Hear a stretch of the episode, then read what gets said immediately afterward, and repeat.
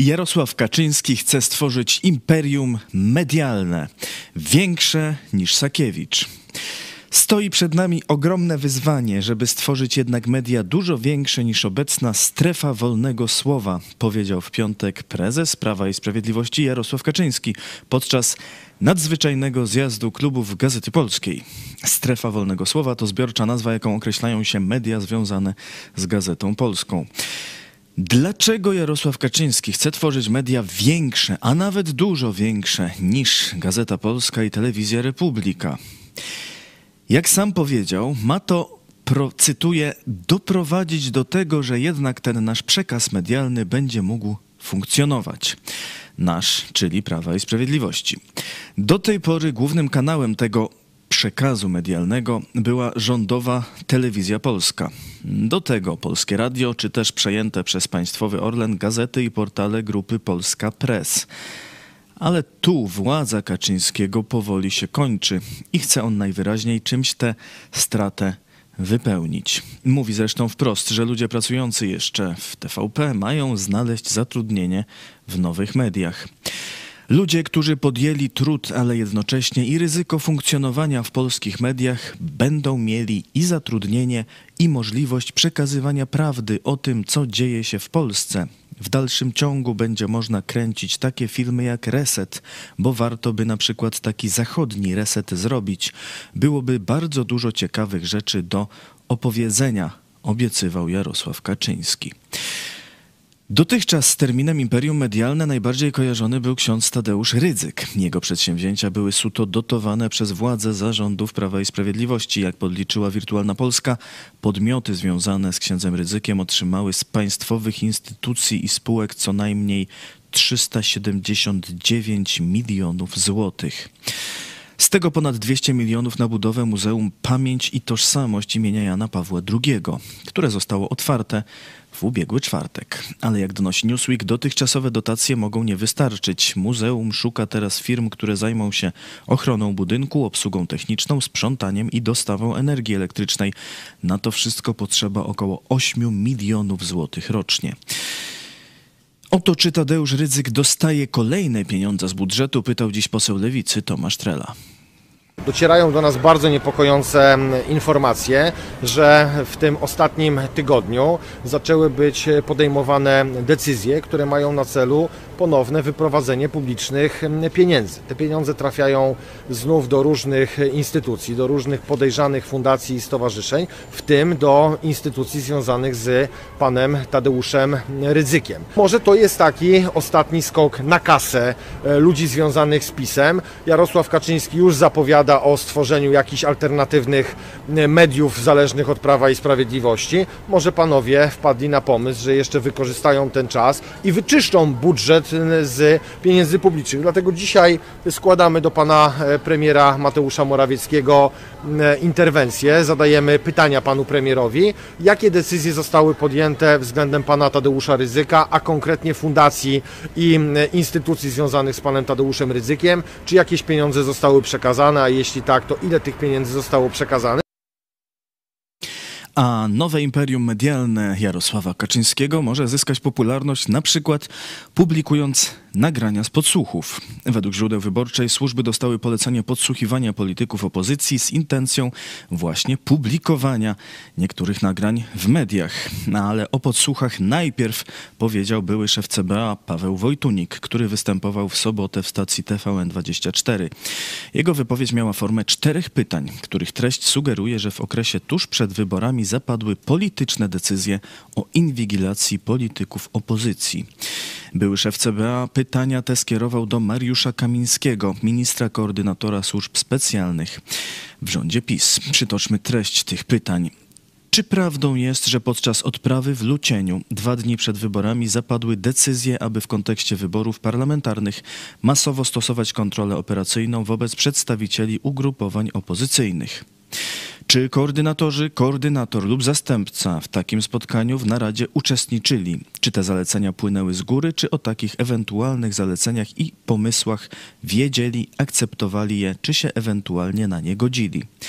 Czy zalecenia masowego stosowania kontroli operacyjnej formułowano na zasadzie podsłuchów pięciodniowych, w ramach których nie uzyskuje się zgody sądu, a jedynie akceptację ze strony prokuratora generalnego?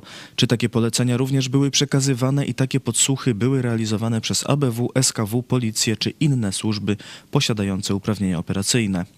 Czy informacje z tych kontroli operacyjnych były przekazywane innym politykom i były wykorzystane w prowadzonych negocjacjach politycznych, w działaniach politycznych? Paweł Wojtunik stwierdził później, że gdyby informacje, które posiada choćby w części zostały potwierdzone, to mielibyśmy do czynienia ze spiskiem konstytucyjnym i kroczącym zamachem stanu. Jak wskazuje Gazeta Wyborcza, choć inwigilacja miała dotyczyć wszystkich formacji opozycyjnych, to chodziło głównie o działaczy Polski 2050 Szymona Hołowni, tworzącej wraz z PSL-em trzecią drogę. Wyborcza opublikowała też wiadomość SMS, jaką politycy opozycji mieli dostać od jednego z funkcjonariuszy służb. Jej treść wzmacnia tezy wypływające z pytań Pawła Wojtunika, obciążające dla rządu PiS. Chodzi o następującą wiadomość, w której funkcjonariusz ma ostrzegać polityków, że są podsłuchiwani. Cytuję: Wymagaj, aby spotkania dla Was ważne odbywały się bez telefonów. Skrzynka przed wejściem na nie. Dostali prikaz, aby utrącić jak najwięcej ludzi, włącznie z tym, że będą udostępniać rozmowy do mediów. Dostali klauzulę bezkarności. Część chłopaków idzie na L4. Wyborcza dodaje, że podobnych ostrzeżeń było więcej. Zastępca koordynatora służb specjalnych Stanisław Żaryn twierdzi, że zarzuty nielegalnego podsłuchiwania opozycji są nieprawdziwe i nie było żadnej decyzji o tym, żeby prowadzić nielegalne działania przeciwko polskiej opozycji. Rozmawiający z Żarynem dziennikarz TVN Maciej Knapik drążył temat. A legalne, takie na przykład pięciodniowe? Stanisław Żaryn odpowiadał wymijająco. Panie redaktorze, zarzut był związany z działaniami o charakterze politycznym. A czy politycy opozycji byli inwigilowani nie dla celów politycznych? Panie redaktorze, polskie służby działają w oparciu o przepisy prawa.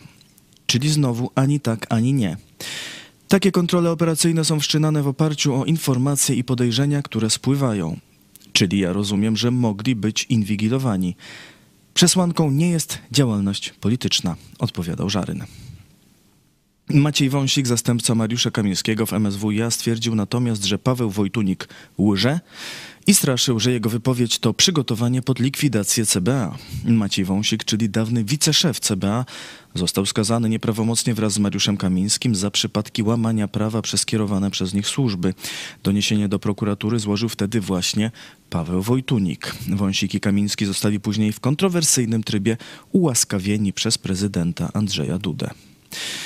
CBA skierowało dziś do prokuratury zawiadomienie o zniesławieniu. Mariusz Kamiński, minister koordynator służb specjalnych, napisał na Twitterze: Dość kłamstw. Ani CBA, ani żadna inna podległa mi służba nie inwigilowała opozycji. W związku z tymi insynuacjami CBA kieruje zawiadomienie do prokuratury o popełnieniu przez Wojtunika przestępstwa z artykułu 212 KK. Artykuł 212 kodeksu karnego mówi o zniesławieniu. Według tego przepisu, kto pomawia inną osobę lub instytucję o takie postępowanie lub właściwości, które mogą poniżyć ją w opinii publicznej lub narazić na utratę zaufania potrzebnego dla danego stanowiska zawodu lub rodzaju działalności, podlega grzywnie albo karze ograniczenia wolności. Paweł Wojtunik odpowiada. M. Kamiński, skazany przez sąd pierwszej instancji, między innymi na podstawie moich działań, od lat próbuje mnie zastraszyć. Jestem odporny na pogróżki. Jego wpis nie daje odpowiedzi na pytania nurtujące opinię publiczną, które nadal pozostają bez odpowiedzi. Sprawę skomentował dziś pod prąd na żywo pastor Paweł Chojecki. Myślę, że to jest tylko jeden ze śladów, a zbrodnia jest o wiele większa. Zbrodnia, zamach, to jest praktycznie zamach stanu. To, co zrobił Kaczyński, Ziobro, Morawiecki, Kamiński, ten mówię od MSWiA, który bezpośrednio stał za tym e, rozkazem. To jest zamach stanu, to jest zbrodnia. Oni powinni gnić w więzieniach za to, jeśli te wszystkie doniesienia się potwierdzą, a ja jestem pewien, że, e, że się potwierdzą, bo widziałem owoce e, tych działań także na środowisku Idź Pod Prąd. Ja alarmowałem już w 2018-2019 roku, że PiS to partia dyktatorska, która do zwalczania kościołów, do zwalczania opozycji używa tak samo jak stalinowcy, komuniści, używa służb specjalnych. I mógłbym wiele przykładów z naszego środowiska, z Idź Pod Prąd, metod rozbijackich, metod oczerniania. Przecież mm, Kaczyński użył Pereiry i telewizji publicznej, żeby zniesławić telewi- telewizję Idź Pod Prąd i nazwał nas tam jakąś tajemniczą sektą e, z Lublina, Mm, a potem wysłał do nas e, Kaczyński przez Ziobrę e, panią prokurator. No i tyle, nie? Swoją drogą ciekawie działa PiS, które jednocześnie po pierwsze sugeruje koalicję z politykami trzeciej drogi, po drugie dla zbudowania tej współpracy prawdopodobnie chce wykorzystać haki z podsłuchów, a po trzecie oskarża tę trzecią drogę o związki z Rosją i Niemcami, o czym mówił Jarosław Kaczyński na zjeździe klubów Gazety Polskiej. Cytuję. Jeżeli spojrzymy na te całe 34 lata, począwszy od 89 roku, pominąwszy ten okres przygotowawczy, to można powiedzieć tak. Tu przez cały czas działają siły, które ewidentnie są związane z naszymi sąsiadami i nie mówię tu o Czechach czy Słowakach, tylko o Niemcach i Rosjanach. Źródła powstania Platformy Obywatelskiej, tu sięgam dość mocno wstecz, są dość oczywiste z tego punktu widzenia.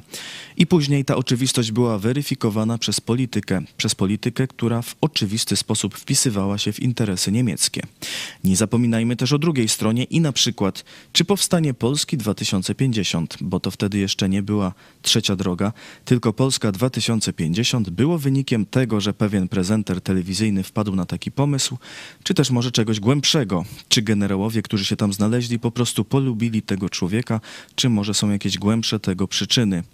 Krótko mówiąc, musimy też patrzeć na ten aspekt rzeczywistości, na to, że tutaj mamy do czynienia z pewną rozgrywką sił zewnętrznych, które bardzo sprawnie posługują się formacjami, które działają na terenie Polski i oczywiście prezentują się jako polskie, prezentują się jako patriotyczne. Tak mówił Jarosław Kaczyński. I z takimi siłami związanymi z Niemcami PiS miałoby próbować tworzyć rząd. Ciekawie. Ale w tym samym wystąpieniu Jarosław Kaczyński stwierdził, że jego partia ma teraz działać, cytuję, na sposób pruski, czyli w pewnym porządku. Tego porządku brakowało naszej formacji. Zatem nadchodzą zmiany. Dziękuję Wam za uwagę. Dziś jeszcze o 18 w dogrywce. Bez protestantów Polska się nie rozwinie. Zapraszam Was do udziału w komentarzach. Do zobaczenia.